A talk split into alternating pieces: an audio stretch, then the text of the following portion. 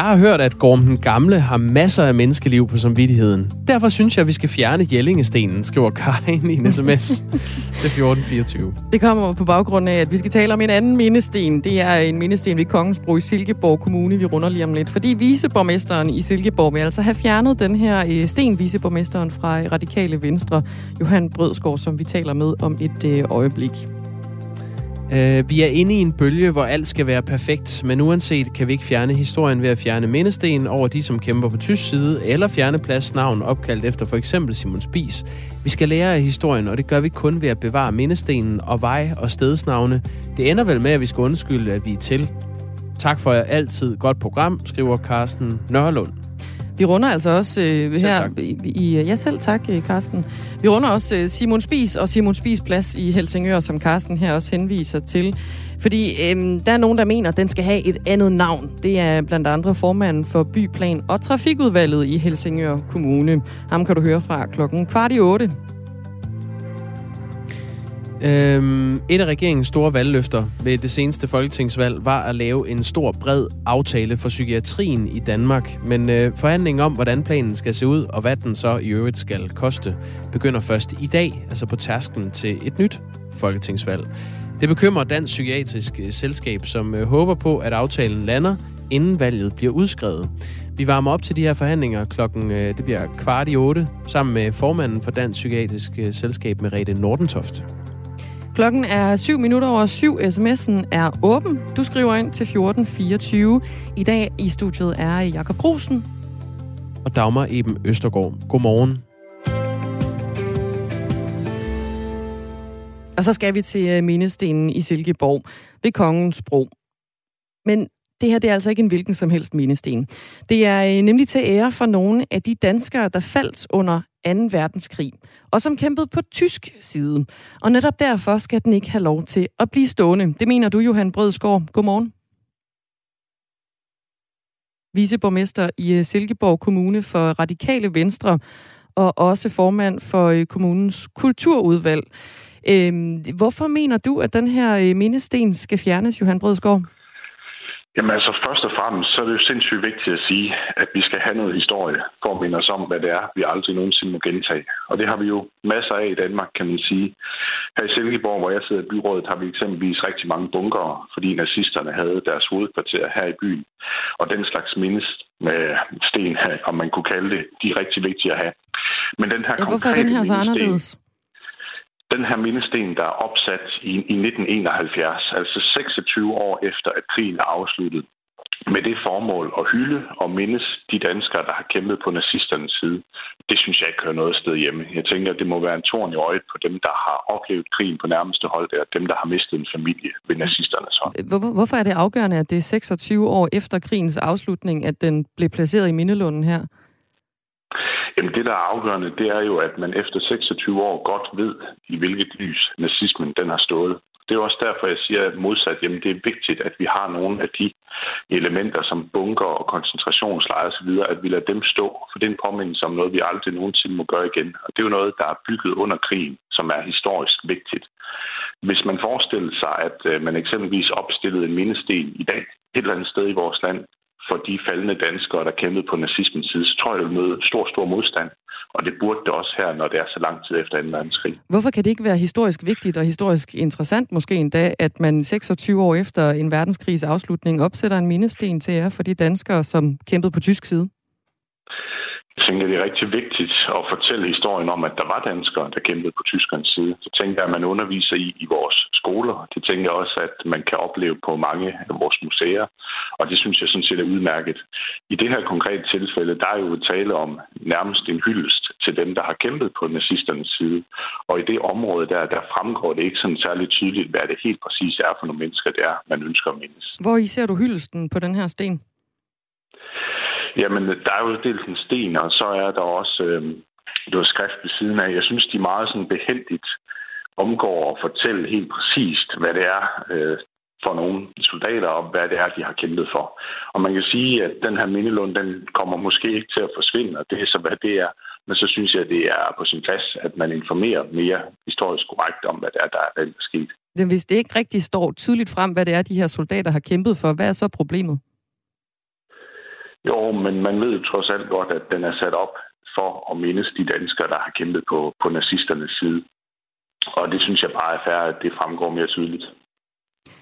Vi har talt med Lars Larsen. Øh, han interesserer sig for øh, frikorpset, altså de her danskere, der meldte sig til tysk tjeneste under krigen. Og han har også hjemmesiden, der hedder frikorpsdanmark.dk. Og han mener ikke, at øh, stenen den bør fjernes, og han siger blandt andet sådan her. Altså, vi skal tage ved lære af det her. Og det gælder også øh, dem, som var fra tysk side. Det hjælper ikke noget, at vi ikke... At det bryder vi os ikke om, fordi det, det er ikke den pæne del af vores historie. Det er en, en skamplet på vores historie.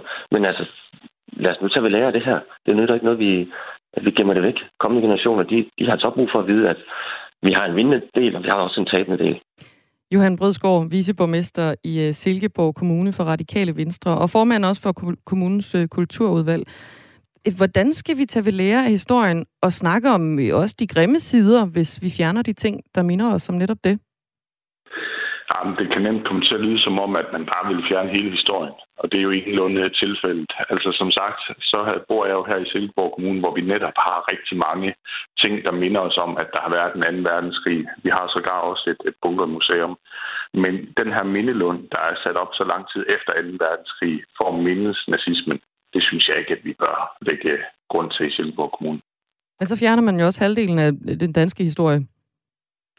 Nej, det gør man sådan set ikke, fordi der er, som jeg siger, rigtig mange ting, der minder os om, at vi har haft en krig her i landet, og også ting, der kan minde os om, at der er danskere, der har kæmpet på nazismens side. Som sagt, det lærer man både om i vores skoler, det har vi museer, der fortæller historien om. Men en lund, hvor vi decideret mindes nazismen, det synes jeg ikke. Men det er ikke sådan, altså, når man fjerner den her slags historiske mindesten, det er ikke, mener du, sådan vejen mod en slags historisk censur? Nej, det tænker jeg ikke, fordi der er også stor forskel på at oplyse historisk, og så at sætte en øh, sten op, der dels skal minde, og dels skal hylde dem, der har kæmpet på nazismens side. Der er jo ikke tale om, at det er historisk oplysning, det her. Det her det er sat op for at stemme, og det er jo en øh, forening, der har sympati for nazismen, der har opsat den. Og det er jo også det, der er tankevækkende i den her sag. De ønsker jo ikke selv offentligt at komme ud omkring det her, om øh, hvem der ejer den, og hvorfor de bliver ved med at pleje den osv. Og det kan jeg jo godt forstå, fordi øh, sympatien for nazismen i dag er jo heldigvis ikke særlig stor. Og det her er netop skabt som en nazistisk mindesten. Vi har spurgt Fællesskabets Minifond om et interview, øh, men har fået et skriftligt svar fra deres talsmand. Øh, og det er deres grund, mindelunden her, den står på, og øh, dem, der også har sat stenen op. Nu får du lige et skriftligt svar fra øh, talsmanden, som blandt andet skriver, Mindelunden i dag gør ingen væsen af sig, er upolitisk og beskeden. Hvorfor skulle man dog forlange den fjernet? Der er vist gået valgtanker og krænkelsesparathed i det. Er der det? Nej, overhovedet ikke. Altså, jeg synes, at det er væsentligt at tage en debat om, at vi i Silkeborg Kommune har et sted, der hylder nazismen. Altså, som jeg sagde for lidt siden, så tænker jeg også... At Men hylder den deciderede nazismen, den her mindesten og mindelund? Ja, ja, det mener jeg, fordi dem, der har opsat den, er jo folk, der har sympati, havde og stadig har med netop nazismen. Det kan også være mennesker, som bare gerne vil mindes øh, faldende familiemedlemmer. Og den del kan jeg jo sådan set godt forstå, men øh, det har vi jo eksempelvis øh, gravpladser til, og det er jo ikke fordi, at der, det er der også nogen, der bringer ind i debatten, om man så bare skal sløjfe alle gravsteder for folk, der kæmpede på tysk side. Og det er overhovedet ikke tanken. Man skal have respekt for mennesker, når, uanset hvordan de har været i livet, når, når de er døde. Og det ønsker jeg sådan set også. Men, men den her mindelund, som jo er et øh, symbol på nazismen, det synes jeg bare ikke passer ind i Silkeborg Kommune. Du får lige en snas mere af talsmandens skriftlige svar til øh, Radio 4. Øh, talsmanden skriver, stedet er privat ejendom, så det vil kræve meget jura, før vi overhovedet vil overveje at fjerne noget. Men vi er altid åbne for dialog og har forståelse for andres holdninger. Øh, Johan Brødsgaard, er du klar på meget jura for at få fjernet den her sten? Nej, det tænker jeg sådan set ikke, at vi skal lægge en masse kommunale ressourcer ind i. Og jeg tænker sådan set, at det er jo helt fair, at folk de stiller noget op på deres private grund. Men jeg, jeg vil sådan set bare gerne have en debat omkring det. Fordi en ting er jo, at det er en det er privat grund, men samtidig så har den jo også øh, offentlig adgang. Så det er jo noget, de gerne vil have, at folk går ind og ser. Og derfor så, og det er jo også lidt kontroversielt, kan man sige, derfor så synes jeg også, det er fair at have en holdning til som kommune. Jamen, Hvis vi igen forestillede os, at nogen øh, kom med en byggeansøgning til os i dag, og sagde, at de ville lave en nazistisk mindelund, så tror jeg ikke, at opbakningen vil være der. Men det er stadigvæk privat grund, så, og det du er gået velvidende ind i den her øh, debat med, så, så hvad er debatten værd, hvis den står på privat grundstenen? Nej, men der har faktisk været lidt usikkerhed omkring de her ejerforhold, og det øh, har jo også spillet ind. Og nu har vi kigget ind i, hvem det er, der ejer den, og det har jeg respekt for. Og det kunne godt være, at vi skulle tage en dialog om det. Men jeg tænker selvfølgelig også samtidig, at det, det er vi nok enige, ikke enige om. At, øh, hvad hedder det, fonden her ønsker den selvfølgelig bevaret, og, og færre nok for det. Men jeg synes bare, det er i orden at have en politisk holdning til det. Johan Brødskov, du er altså viceborgmester i Silkeborg Kommune for Radikale Venstre og øh, formand for øh, Kulturudvalget i Silkeborg Kommune og ønsker den her mindesten fjernet. Og øh, nu tager jeg lige en sms, fordi den er et udtryk for, øh, for mange sms'er, der kommer med samme budskab. Den er for Sune. Ah, skulle den kære viceborgmester ikke falde lidt ned og læse lidt op på sit eget partis, altså radikale skørner laden under besættelsen? Nazistiske medløbere og grænsende til landsforrædere er vist ikke en overdrivelse, skriver Sune. Og der er så flere, der giver udtryk for det samme. Hvad er dine overvejelser i forhold til det, og radikales øh, gørner laden under 2. verdenskrig med Erik Scavenius? Jeg tænker måske ikke, det er så relevant i dag.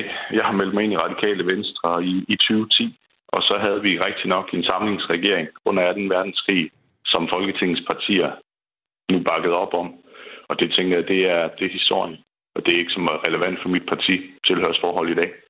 Nej, det er måske værd at sige til lyttere, der ikke kender historien, at Erik Scavenius var udenrigsminister og senere statsminister under besættelsen, og han stod blandt andet for det her øh, samarbejdspolitik med, øh, med den tyske besættelsesmagt. Vi kan sige, at øh, det var i mandags, Johan Brødskov, viceborgmester i Silkeborg Kommune. Øh, du fremlagde det her ønske om at få fjernet stenen for økonomiudvalget i øh, Silkeborg. Om to uger, der skal udvalget stemme om, øh, om sagen. Hvis det her det bliver stemt ned, er det så et lukket kapitel med, med mindestenen for dig? Ja, det tænker jeg sådan set, det er. Altså nu har vi haft en debat om det det er ikke mig, der har startet debatten. Det er, det er nogle medier, der har det, fordi der forståeligt nok er nogle borgere, der undrer sig over, at vi har sådan en mindelund her. Og jeg er så selvfølgelig blevet spurgt om min holdning til det, og den er klar. Og hvis ikke der er politisk interesse i at forfølge det, så lader vi den ligge. Johan Brødskov er viceborgmester i Silkeborg Kommune for Radikale Venstre, og ham du altså øh, hørt her forklare, hvorfor en øh, mindesten for danskere, der kæmpede på tysk side under 2. verdenskrig, skal fjernes. Og så er Johan Brødskovs formand for øh, kommunens kulturudvalg. Øhm, hej, det er jo en sten øh, for at mindes danskerne, der kæmpede for tyskerne. Ikke en mindesten om nazisme, og den hylder det heller ikke, står der i en sms. Så er der også en, der spørger, hvad det er, vi ikke fatter her på Radio 4 så skriver, det er en, der mm. underskriver sig K. Forestil dig, at ens bedstefar kæmpede for Danmark mod Nazi-Tyskland og blev skudt ned af en dansk soldat, som kæmpede for Nazi-Tyskland. Nogle år efter hylder man det, øh, og den, den nazi-danske soldat med en mindesten foran ens have.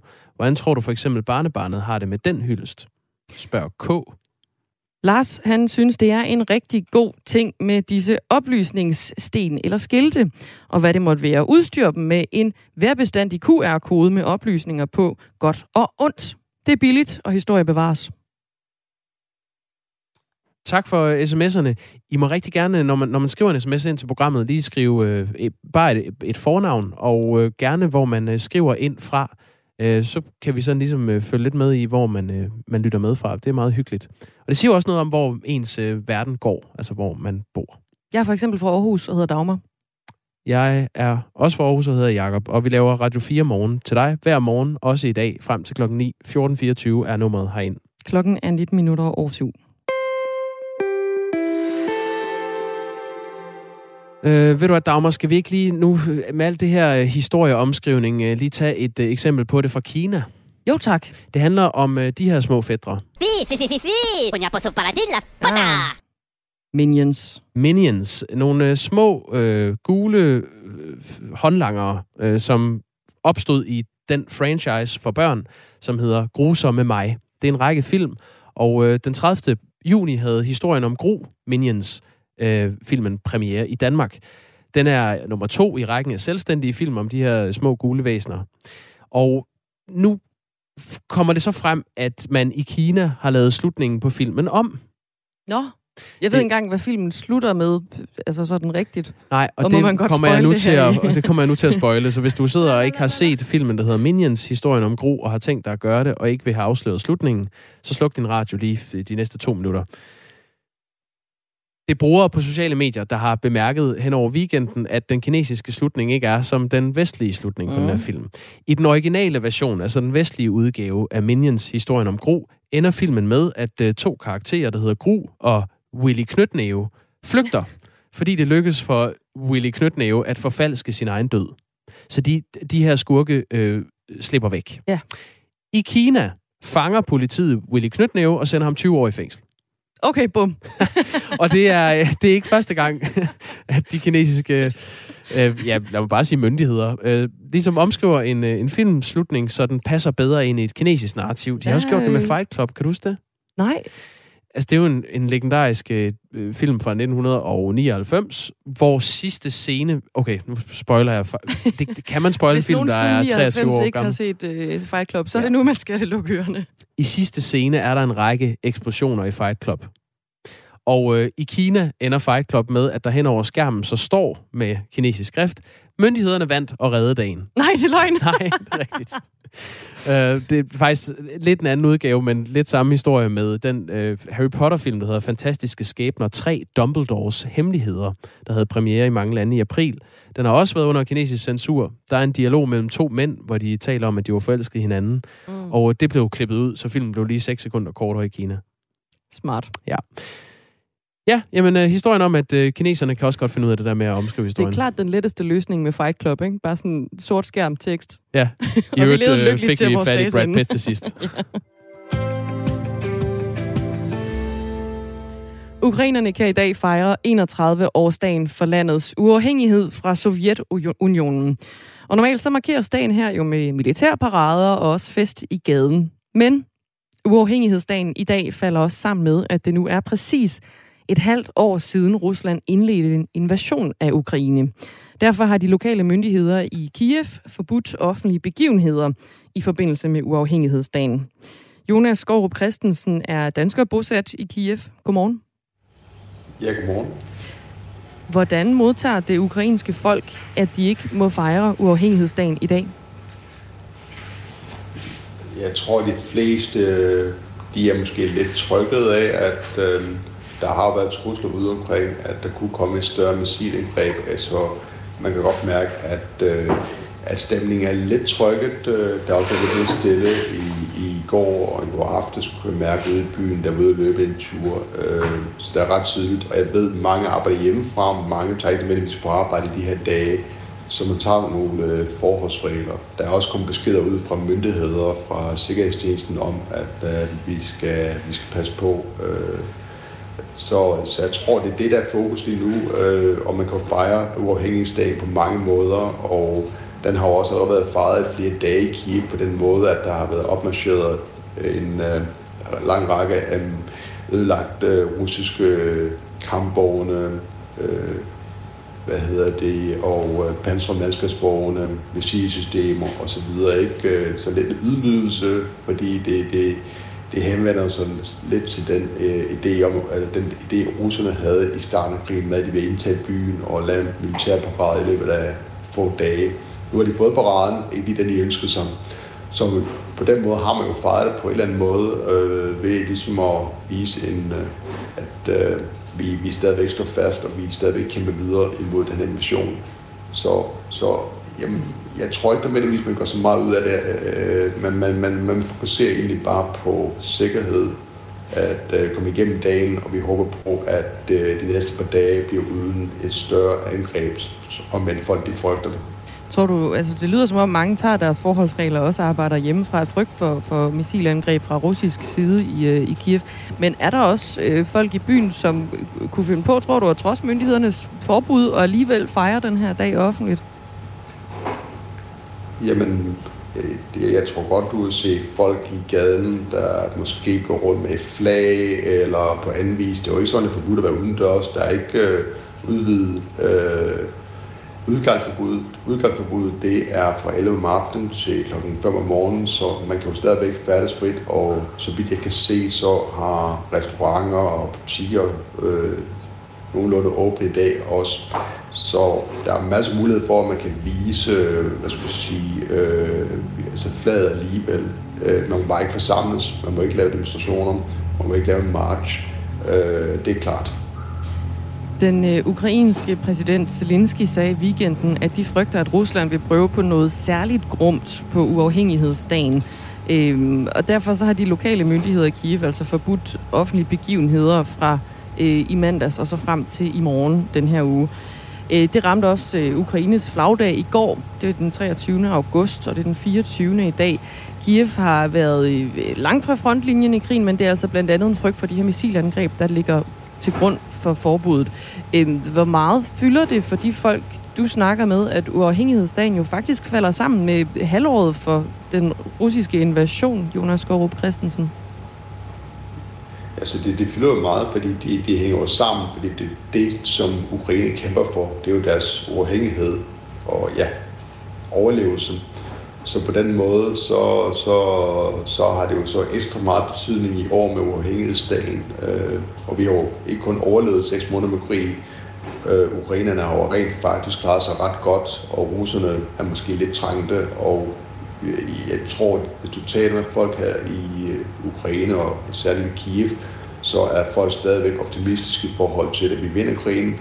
Det betyder ikke, at det ikke gør ondt med de tab, der er, med de ødelæggelser er. Det, det er jo forfærdeligt, og folk de mister jo pårørende, venner, øh, kolleger på fronten. Det har vi siddet meget af på sociale medier og hørt meget om i vores omgangskreds de sidste par måneder. Så det er jo, det er jo der en pris. Jonas Gårup Christensen, du er jo selv bosat i, øh, i Kiev, og i dag der er det altså øh, øh dels 31-årsdagen for landets uafhængighed i Sovjetunionen, men det er også halvårsdagen for den russiske invasion i Ukraine. Skal I øh, markere det hjemme hos, øh, hos dig? Markere det, det ved jeg jo ikke, øh, om vi skal. Jeg skulle have været sådan noget privat øh, sammenkomst øh, senere i dag for øh, sådan uofficielt at fejre uafhængighedsdagen. Øh, det er så aflyst øh, af hensyn til sikkerheden osv. og, og så.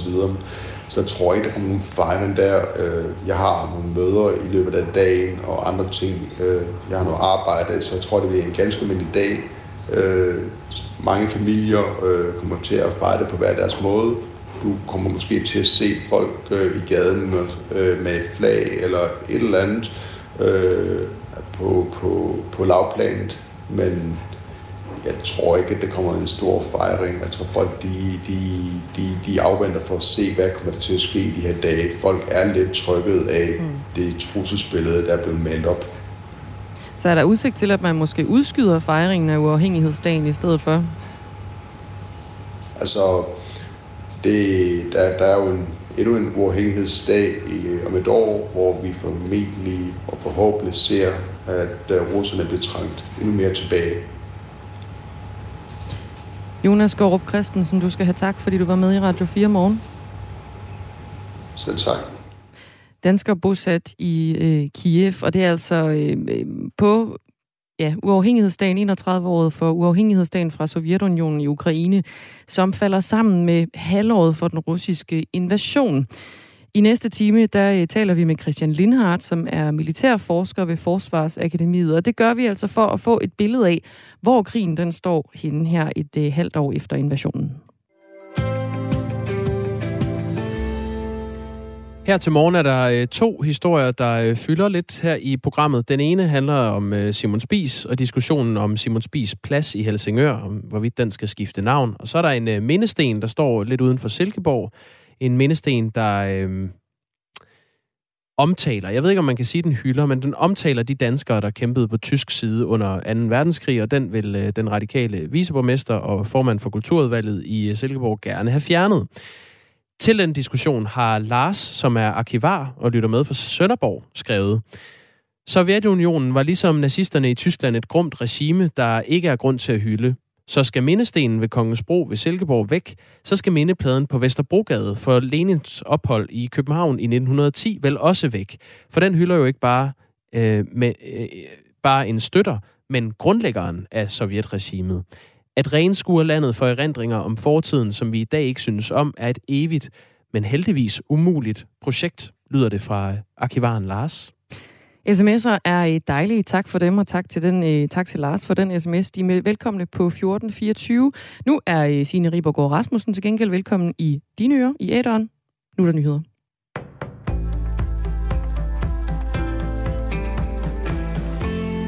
Statsminister Mette Frederiksen er senere på måneden vært for et internationalt topmøde om havvind i Østersøen. Det sker på Bornholm den 30. august, hvor regeringsledere eller andre politiske repræsentanter fra Tyskland, Polen, Sverige, Finland, Estland, Letland, Litauen og EU-kommissionen deltager.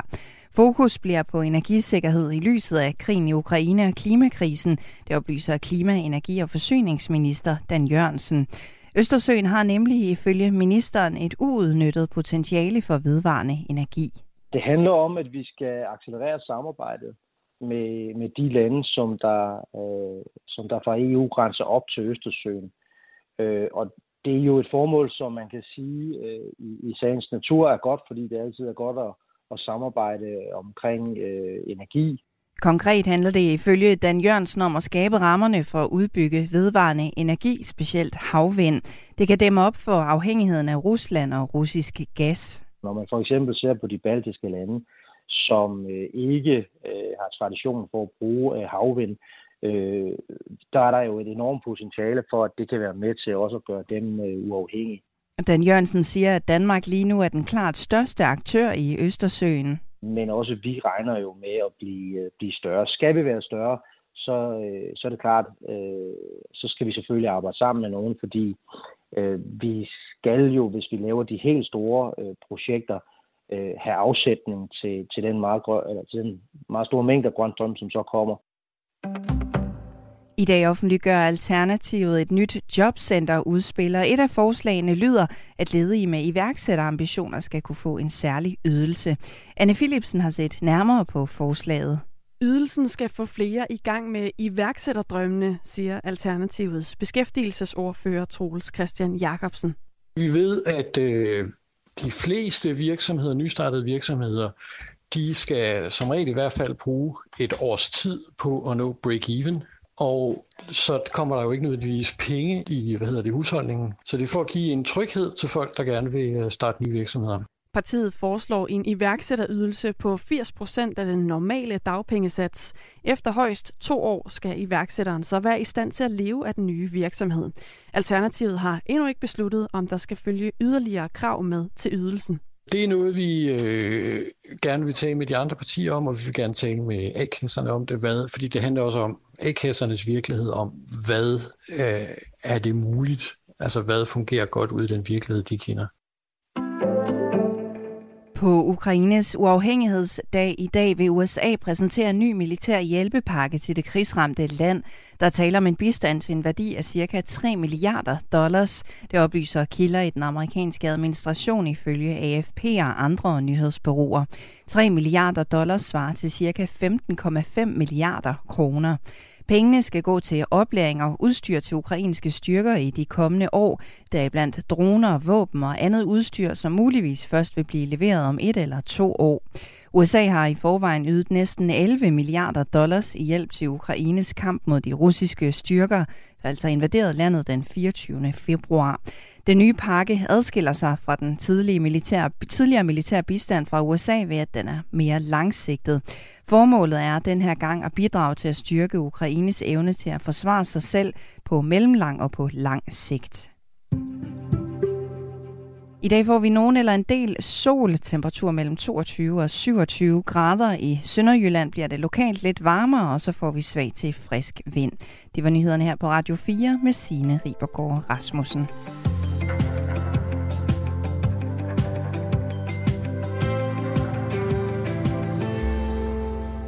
Simon Spisplads i Helsingør Centrum skal have et andet navn. Sådan lyder det fra formanden for By, Plan og Trafikudvalget i Helsingør Kommune. Du skal høre, øh, hvorfor klokken kvart i 8. Og der er kommet sms'er på den historie, blandt andet fra øh, Marcelinus fra Bornholm. Hej I to.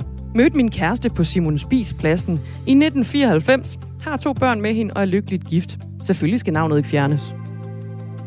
Øh, Paul øh, foreslår, at lad os fremover kalde det vej 1, vej 2, plads 1, plads 2 osv., så, videre. så kan ingen blive fornærmet, foreslår Paul. Øj, hvor langt så skal man langt op, var?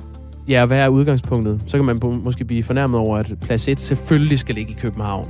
Mm. Ej, det er jo så selvfølgelig plads 1 i København, og plads 1 i Helsingør. Oh, så ja, inden for postnummerne, ja, tænker jeg. Okay, ja, det altså, gør det nemmere. Oh, okay, point ja, ja. point Øhm, Godmorgen, I to gode værter. Vedrørende Simon Spis. Der er altid noget, man kan lide, og noget, man ikke kan. To sider af en mønt, det vil der også altid være. Man kan ikke undvære nogen af delene, skriver Flemming fra Fanø.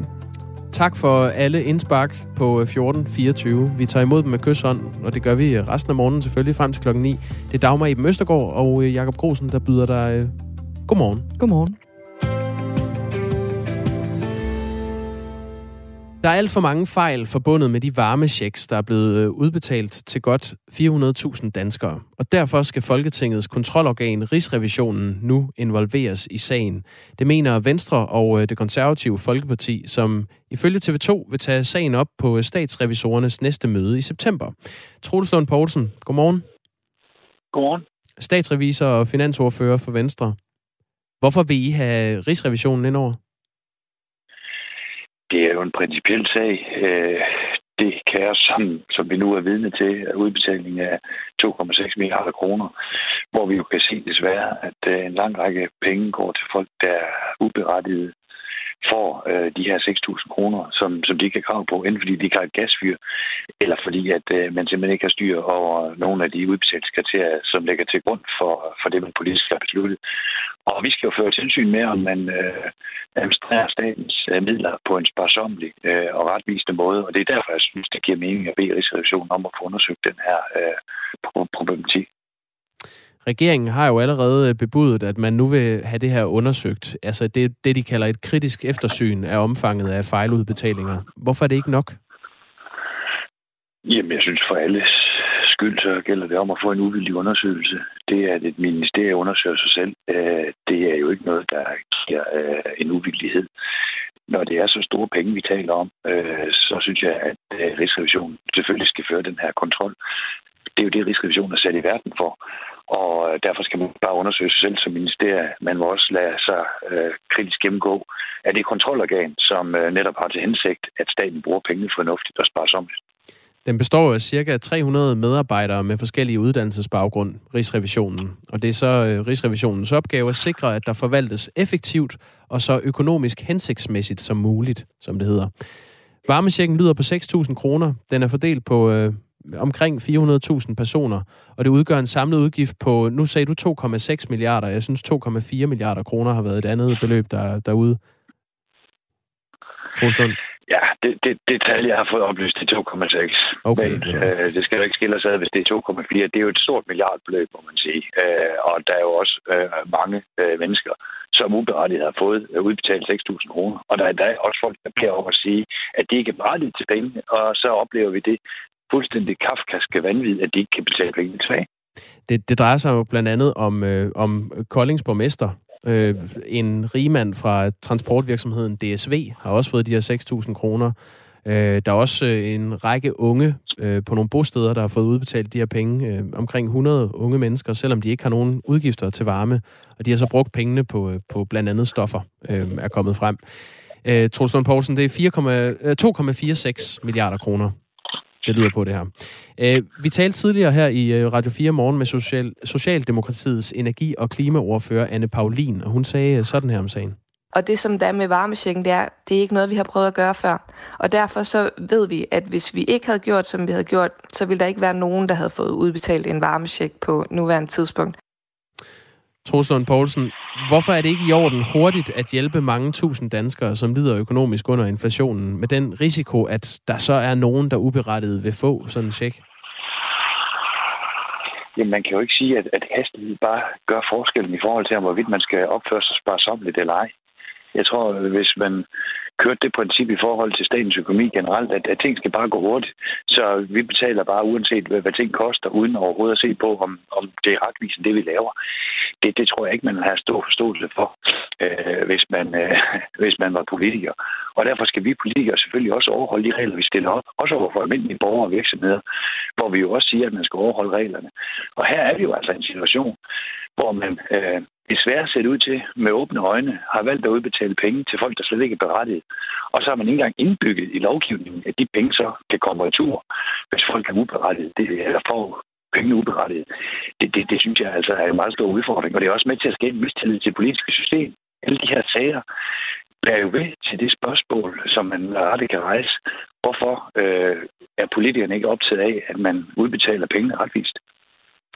Anne Paulin, øh, som vi hørte fra før, energi- og klimaoverfører for Socialdemokratiet, øh, nævnte, at, øh, at nu vil man undersøge, om det måske er muligt at få folk til frivilligt at betale de her penge tilbage. Øh, hvad, hvad synes du om det? Ja, det synes jeg, der er klogt. Men det er jo helt vildt, at der skal så mange sager på bordet. Og vi skal se groteske eksempler, inden man når frem til, at man nu vil undersøge det. Altså, det burde jo være helt sund fornuft, at hvis folk får et uberettiget beløb, at så skal de penge selvfølgelig betales tilbage. Øh, det er jo heller ikke sådan, at hvis man var borger og får et uberettiget beløb, for eksempel tilbage i skat, at man så kan sige, at det skal jeg ikke øh, så betale tilbage, hvis det er uberettiget. Selvfølgelig skal man det. Hvordan skulle man egentlig have gjort? Altså nu, øh, nu stod man jo i en situation, hvor der var mange penge, eller mange borgere, der havde svært ved at betale de her varmeregninger. Hvordan skulle man have udskrevet den her varmesæk? Jeg synes ikke, man skulle have brugt BBR. Fordi det ved politikerne jo godt, at der er der store problemer med vores BBR-system, om det er opdateret. Vi har et register gennem det statslige selskab, der hedder Evida, eller Evida, øh, hvor man kan se, hvem der er gaskunder i landet. Og jeg synes jo, man skulle have brugt det som udgangspunkt på udbetaling af, af det her beløb øh, til øh, de mennesker, som man så gerne vil prioritere. Hvordan ved han, spørger Jens Forben Rå, Øh, og det er til dig, øh, Troels Lund Poulsen. Hvordan ved han, at det er mange mennesker, det drejer sig om? Ja, det ved jeg da på baggrund af de historier, som vi ser. Øh, der har jo været forskellige historier fremme bare over de seneste dage øh, med folk, der uberettiget har fået pengene.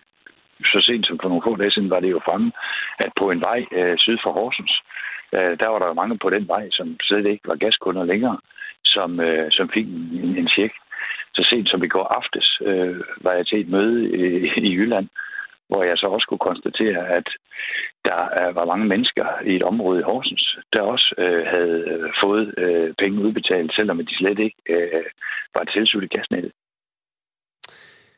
Det konservative Folkepartis energiordfører Katarina Amitsbøl har meddelt øh, her til morgen øh, til os her på Radio 4, at hun har kaldt klima-, energi- og forsyningsminister Dan Jørgensen i et uh, samråd i begyndelsen af september, hvor han altså skal svare på spørgsmål om, uh, om fejludbetaling af de her varme uh, checks. Og du siger også, at uh, nu vil I så have, have rigsrevisionen ind i sagen. Er I i virkeligheden lidt glade for den her sag i oppositionen? Det er jo, det er jo en dejlig sag at lave noget politisk drilleri på. Altså, det er det ikke politisk drilleri. Øh, jeg er med på, at der er mange, der gerne vil fremstille som politisk drilleri. Men hvis man ikke er optaget af, hvordan staten bruger pengene, og bruger dem på en øh, fornuftig og sparsomlig måde, som vi som statsrevisorer skal kontrollere, så, så er vi jo heller ikke vores opgave voksen. Så, så det, er ikke, det er ikke et spørgsmål omkring drilleri. Det er sådan set et spørgsmål om at sikre, at de penge, som staten administrerer, at de så også bliver udbetalt både på et, kan man sige, lovligt, men også et sparsomt grundlag. Hvad kommer det til at koste at føre den her sag videre til Rigsrevisionen? Det kan jeg ikke se kroner og øre på. Øh, det skulle du ikke have undersøgt det, før du foreslog det? Nej, det skulle jeg ikke. Øh, jeg er valgt som statsrevisor til øh, at holde øje øh, og kontrollere om, hvorvidt staten bruger pengene på en sparsomlig måde. Og derfor sidder vi ikke og siger, hvad koster det at undersøge ting det her det handler jo også om retssikkerhed. Og det er jo ikke sådan, at øh, jeg også som folketingsmedlem siger, nu må jeg lade være med at stille det folketingsspørgsmål, fordi det koster x tusind kroner at besvare. Det her, øh, det, det handler omkring øh, de demokratiske principper. Og det koster nu engang noget, at man kontrollerer øh, magthaveren. Øh, og det synes jeg sådan set er helt i orden. Jeg har også selv været minister, så jeg synes også, at man selvfølgelig skal gå efter i korten. Du får lige en, øh, en, øh, en sms på vej ud af døren her, Troels Lund Poulsen. Øhm, den kommer fra Jan fra Vejle. Han skriver, at det er boligejernes ansvar at holde BBR opdateret, ikke regeringens. Når der så sker fejl, så må det skyldes, at boligejerne ikke lever op til ansvar og lovgivning. Hvorfor snakkes der ikke om bøder til boligejere? Det gør der ikke, fordi det her det handler jo om, at øh, uberettiget får penge udbetalt, og har der henvendelse, så kan man i øjeblikket jo ikke tilbagebetale penge.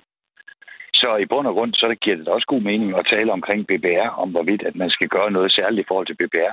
Men det er en helt anden sag, og det kan man selvfølgelig også gå videre med og få undersøgt. Men, men i øjeblikket ser vi på, hvordan man kan sikre, at folk, øh, der siger, jeg har ikke brug for de her penge, eller har fået dem udbetalt uberettiget, at de også kan betale penge tilbage. Det sagde Troels Lund Poulsen, som er statsrevisor og finansordfører for øh, Venstre. Og nu ved vi altså, at øh, konservative har kaldt øh, den socialdemokratiske klima-, energi- og forsyningsminister Dan Jørgensen i samråd i begyndelsen af september, også på den her sag. Kurt Nielsen fra Forborg skriver, varme tilskud. Jeg er lejer og modtog de 6.000 helt uden grund, så jeg blev glad og videresendt dem til min husejer, så min husleje ikke stiger i år. Det er jo ikke umuligt at bruge sund fornuft her i Danmark, skriver han. Nummeret herind er 1424.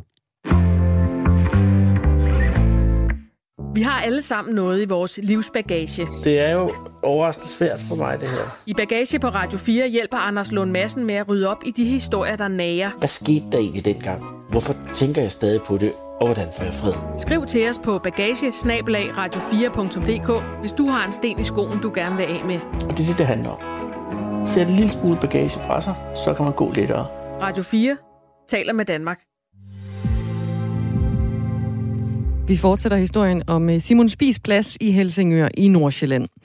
Skiltet med teksten Simon Spis Plads blev nemlig revet ned natten til i går, og det vides ikke, hvem der har gjort det, og politiet har heller ikke modtaget en anmeldelse om, at øh, skiltet er blevet fjernet. Men det store spørgsmål, det er egentlig også mere om pladsen skal blive ved med at være opkaldt efter Simon Spis. Det er altså oven på en ny dokumentar fra DR, der afdækker, hvordan rigmanden betalte unge kvindelige ansatte, oftest under 18 år og helt ned til 14 år, for at have sex med sig. I dokumentaren der anklages Simon Spies også for at tilbyde piger pengebeløb for at få lov til at øh, ja, brække en arm. Der var et, en, et enkelt tilfælde af sådan en historie, eller at give dem tæsk. Vores reporter Lisa Linding har været i øh, Nordsjælland, i øh, Helsingør, hvor hun spurgte borgerne, hvad de egentlig synes om øh, navnet på Simon Spies Plads. Det skal hedde Simon Spies Plads, fordi det, det, det, det er det bare. Så kan, så kan, man gå ind, så kan man gå ind op på, på hvad der, hvad der skete op på, på Kronborg med, i gamle dage, også med konger og ting og sager. Så skal, så skal Kronborg også lukkes, ikke? Det jo heller ikke så lige fint, at der har fået gået det op. Det kunne da godt være, at, de, at byrådet kunne finde nogen, der var mere spændende.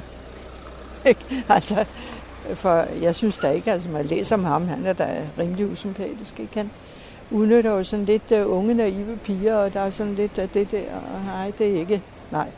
Så du synes, pladsen skal skifte navn?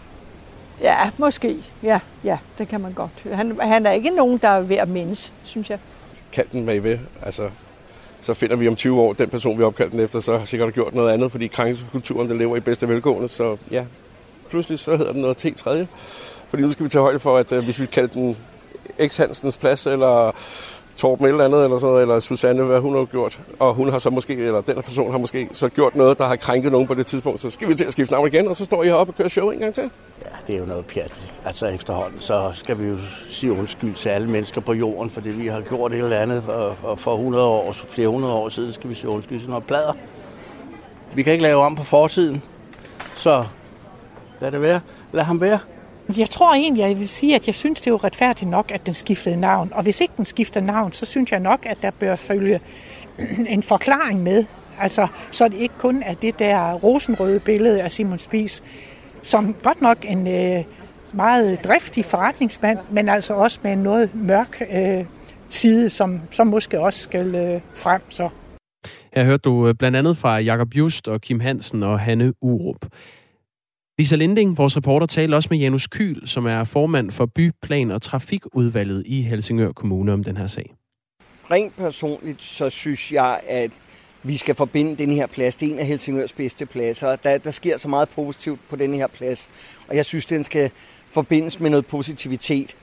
Og det vil den for evig tid ikke være mere, også fordi vi kan jo allerede se, hvor meget debat det skaber, og folk, der er utilfredse, og nogen, der går til selvtægt og piller skilte ned og det hele. Vi trænger til at få noget positivitet ind omkring den her plads. Ja, hvad siger du til, at skiltet er blevet pillet ned? Jamen, det, det er jeg dybt imod. Altså, det er fordi, vi, her i landet griber vi ikke til selvtægt. Øhm, det er, jo, det er jo blandt andet noget af det, vi lidt anklager Simon Spies for her. Det, ved hjælp af hans øh, midler og hans status og angreb til selvtægt mod nogle pure unge piger. Det gør man ikke. Lige så griber man heller ikke til selvtægt, fordi at man ikke synes, at det skal hedde Simon Spies plads. Så, så det, er, det er dybt forkert, det man har gjort her. Hvad synes du, der skal ske med pladsen? Jamen, jeg er personligt stemt for, at pladsen skal have et nyt og mere positivt klingende navn. Hvorfor? Jamen, fordi jeg synes, at, at, at, at jeg, det har rystet mig, de informationer, som vi, vi, uh, vi har fået tilgængelige nu omkring Simon Spies uh, måde at agere på. Hvilken betydning har det, når man opkalder en plads efter en person? Jamen, det har jo det har jo som udgangspunkt en ret stor betydning, fordi altså, typisk her i Helsingør, så kan vi jo godt lide at hylde nogle store personligheder fra vores fortid. Så hvorfor mener du ikke, at man bør hylde Simon Spies nu her efter dokumentaren? Han har gjort nogle ting, som har stødt mit moralske kompas ganske, ganske alvorligt. Vi vil heller ikke normalt hylde en kriminel, og det er kriminelle handlinger, der er foregået. Altså, det var det også dengang, det foregik. Det, det, det skal vi huske på. Og, og, og, og vi hylder ikke kriminalitet, og, og der bør ikke være plads til at hylde kriminelle handlinger. Hvad har I tænkt jer at gøre for at undgå yderligere herværk? Jamen, som udgangspunkt har vi ikke tænkt os at gøre noget her nu, øh, og, og, og det håber jeg heller ikke er nødvendigt. Øh, vi har en plads, og den plads skal kunne bestå, øh, og så skal, man lade, øh, så skal man lade tingene gå sin gang. Jeg har som formand for Byplan og Trafikudvalget lagt op til, at nu får vi det til behandling, og så kunne jeg godt tænke mig, at vi finder en inddragelsesproces, hvor vores borgere kommer med ind i, hvordan skal den her plads formes i fremtiden? Hvad skal den hedde? Skal den stadig hedde Simon Spies Plads? Det kan jo godt være, at, at der er 60.000 borgere, der synes, at jeg er gal på den, og, og så må jeg bøje mig for det.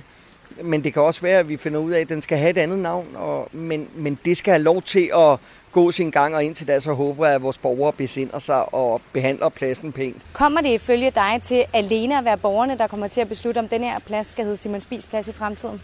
Nej, det tror jeg for det første ikke alene, det kommer til at være borgerne, og dernæst så er det mit forslag, det her. Nu skal jeg jo have respekt for den politiske behandling af sagen, og det betyder, at jeg lægger op til udvalget for byplan og trafik, at vi tager en dialog om, hvordan vi håndterer denne her.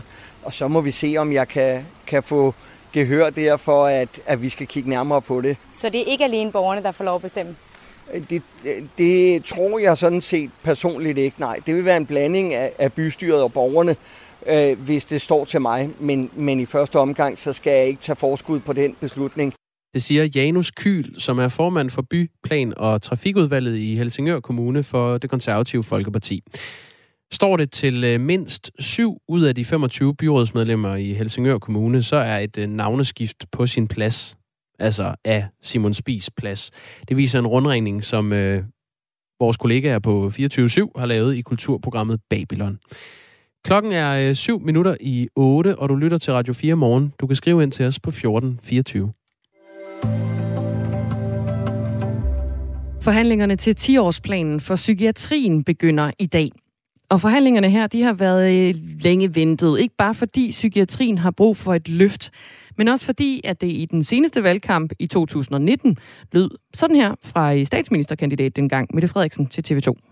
Vores vurdering er, at vi, vi bliver nødt til i de kommende år at prioritere psykiatrien mere, fordi der også er et efterslæb. Øh, og derfor øh, vil vi som en del af, af vores økonomiske politik afsætte cirka en halv milliard øh, til psykiatrien. Og jeg ved godt, det lyder mange penge, og milliarderne fyrer igennem luften i den her valgkamp, og det bliver en udfordring at rekruttere medarbejdere. Men vi har altså stigende problemer med sårbarhed blandt børn og unge, vi skal have forebygget. Og vi har også et problem med alvorlig psykisk syge, der ikke får den behandling, de skal have. Og hvis ikke vi gør noget, så tror jeg, at problemerne vokser sig endnu større. Sagde Mette Frederiksen i 2019 og blev altså øh, sidenhen øh, statsminister. Nu kan jeg sige øh, godmorgen til Mariette Nordentoft. Godmorgen. Forperson i Dansk Psykiatrisk Selskab og professor også i psykiatri. Både fra Dansk Psykiatrisk Selskabs side og andre organisationer og foreninger, der har det været et stort ønske, også før valgkampen tilbage i 19, at få den her 10-årsplan for psykiatrien hvor, hvor stort er behovet for, at der bliver lavet en øh, langsigtet plan for, hvordan psykiatrien i Danmark skal se ud? Der er et meget stort behov. og Det er der en meget stor enighed om blandt øh, brugerorganisationer og fagorganisationer på området. Og Sundhedsstyrelsen og Socialstyrelsen har sammen lavet et øh, virkelig godt gennemarbejdet oplæg til, hvad der skal gøre, hvad, hvad, hvad, hvad der skal eller kan gøres. Og der er et stort behov, fordi der er mange mennesker, både børn og unge, som har øh, stigende øh, mistrivsel og, og psykiske lidelser, men også voksne, som har alvorlige psykiske lidelser og får utilstrækkelig behandling.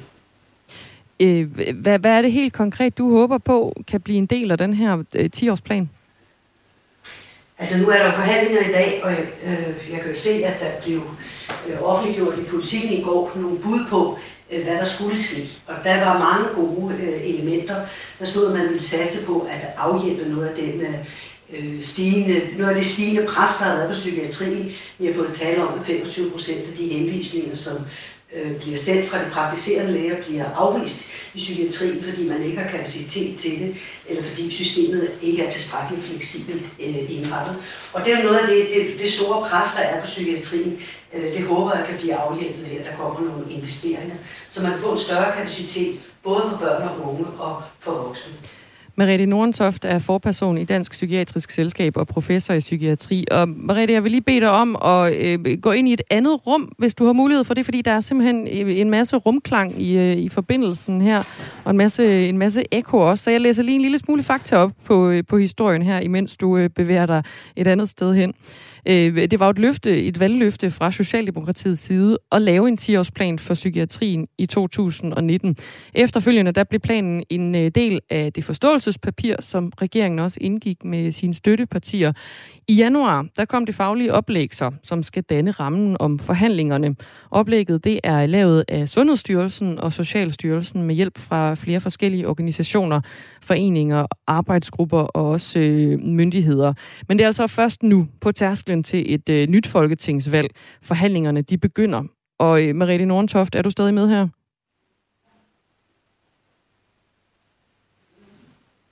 Jeg er lidt i tvivl om, om vi har hul igennem til Mariette Nordentoft nu. Jeg er her endnu. Så, kan du høre mig? Ja, nu kan jeg høre dig, Mariette. Øh, ja. Mariette, du har altså skrevet sammen med 10 andre øh, psykiatriske organisationer et debatindlæg i Altinget, at I frygtede den her kommende valgkamp, den kan stå i vejen for en 10-årsplan for psykiatrien. Hvorfor frygter du det? at når det nu er så tæt på, at der skal udskrives folketingsvalg, så kunne man jo frygte, at øh, de partier, som skal deltage i forhandlingerne i dag, at der var nogle af dem, der faldt for fristelsen til at øh, positionere sig mere i forhold til et folketingsvalg, end at holde fokus på, at nu gælder det altså om at få en aftale. Det gælder om at få en aftale, som er hårdt tiltrængt, og hvor der er rigtig mange mennesker, der venter på, at der sker en, øh, at der kommer et løft. Og hvad, øh, psykiatrien har jo fået Øh, blandt øh, 16 procent af de adspurgte vælgere en topplacering. Så nu samlet set er psykiatri emne nummer 4, når vælgerne skal pege på, hvad de synes øh, er det væsentligste i en kommende valgkamp. Så jeg håber, at partierne samler sig om opgaven og prøver på at få en rigtig god aftale. Og hvis der bliver udskrevet valg inden Folketingets åbning, hvad for nogle konsekvenser tror du så, der kan være forbundet med det og den her 10-års plan? Altså hvis det sker, så tænker jeg jo, at øh, psykiatrien vil spille en vigtig rolle i valgkampen. Men alt andet lige vil det betyde, at man kommer at, at man bliver sat tilbage. Fordi gælder så det faglige oplæg stadigvæk, er der stadigvæk enighed om, at der skal være en psykiatriplan? Er, er, det, er det også en eventuel ny regeringspolitik, øh, eller kan man risikere, at de prioriterer anderledes? Fra regeringens øh, støttepartiers side, der er der ønsket om den her øh, 10-årsplan. Ønsket om den her 10-årsplan er sådan set klar, men også fra øh, ordfører i Blå Blok, der lyder det, at der er behov for en samlet lang plan for psykiatrien. Øhm, Berete Nordentoft, kan det ikke næsten være bedst at vente med at lande den her 10-årsplan til efter næste valg? Fordi så er der jo også mere øh, politisk ro på, når der skal forhandles, i stedet for at det bliver hastet igennem. Altså, jeg ved ikke, hvor lang tid de skal være om det. Der er jo ikke udskrevet valg. Altså, jeg synes, de skal prøve at se, om ikke de kan nå at få landet en aftale. Men hvis ikke de kan det, så må man jo, øh, så må man jo på den igen øh, efter et valg. Sagde altså Mariette Nordentoft, øh, forperson i Dansk Psykiatrisk Selskab og professor i øh, psykiatri. Og lige nu der afventer vi jo, øh, ja, mm, at der bliver udskrevet et valg. Der bliver i hvert fald spillet på nogle valgtrummer, men det er altså ikke udskrevet nu. Og inden da, der vil øh, Mariette Nordentoft rigtig gerne have, at der lander en 10-årsplan for psykiatrien. Vi nærmer os en omgang nyheder med Signe Ribergaard Rasmussen. Hun er ved at indfinde sig i vores nyhedsstudie inde ved siden af. Og på den anden side af det ser vi nærmere på, at det nu er et øh, halvt år siden, at vi så billeder af russiske kampvogne og jagerfly krydse den ukrainske øh, grænse og begynde at bombe mål i øh, Ukraine. Og det falder sammen med Ukraines 31-årsdag for landets uafhængighed fra Sovjetunionen. Vi kommer til at tale med Christian Lindhardt, som er major og militærforsker ved øh, Forsvarsakademiet. Og øhm, ja, vi skal høre om, om, hvordan står krigen lige nu. Altså, øh, det blev sagt, at det var en, øh, en lynkrig, men øh, det var det jo ikke helt. Nu skal vi have nyheder. Signe Ribergaard Rasmussen. Klokken er 8.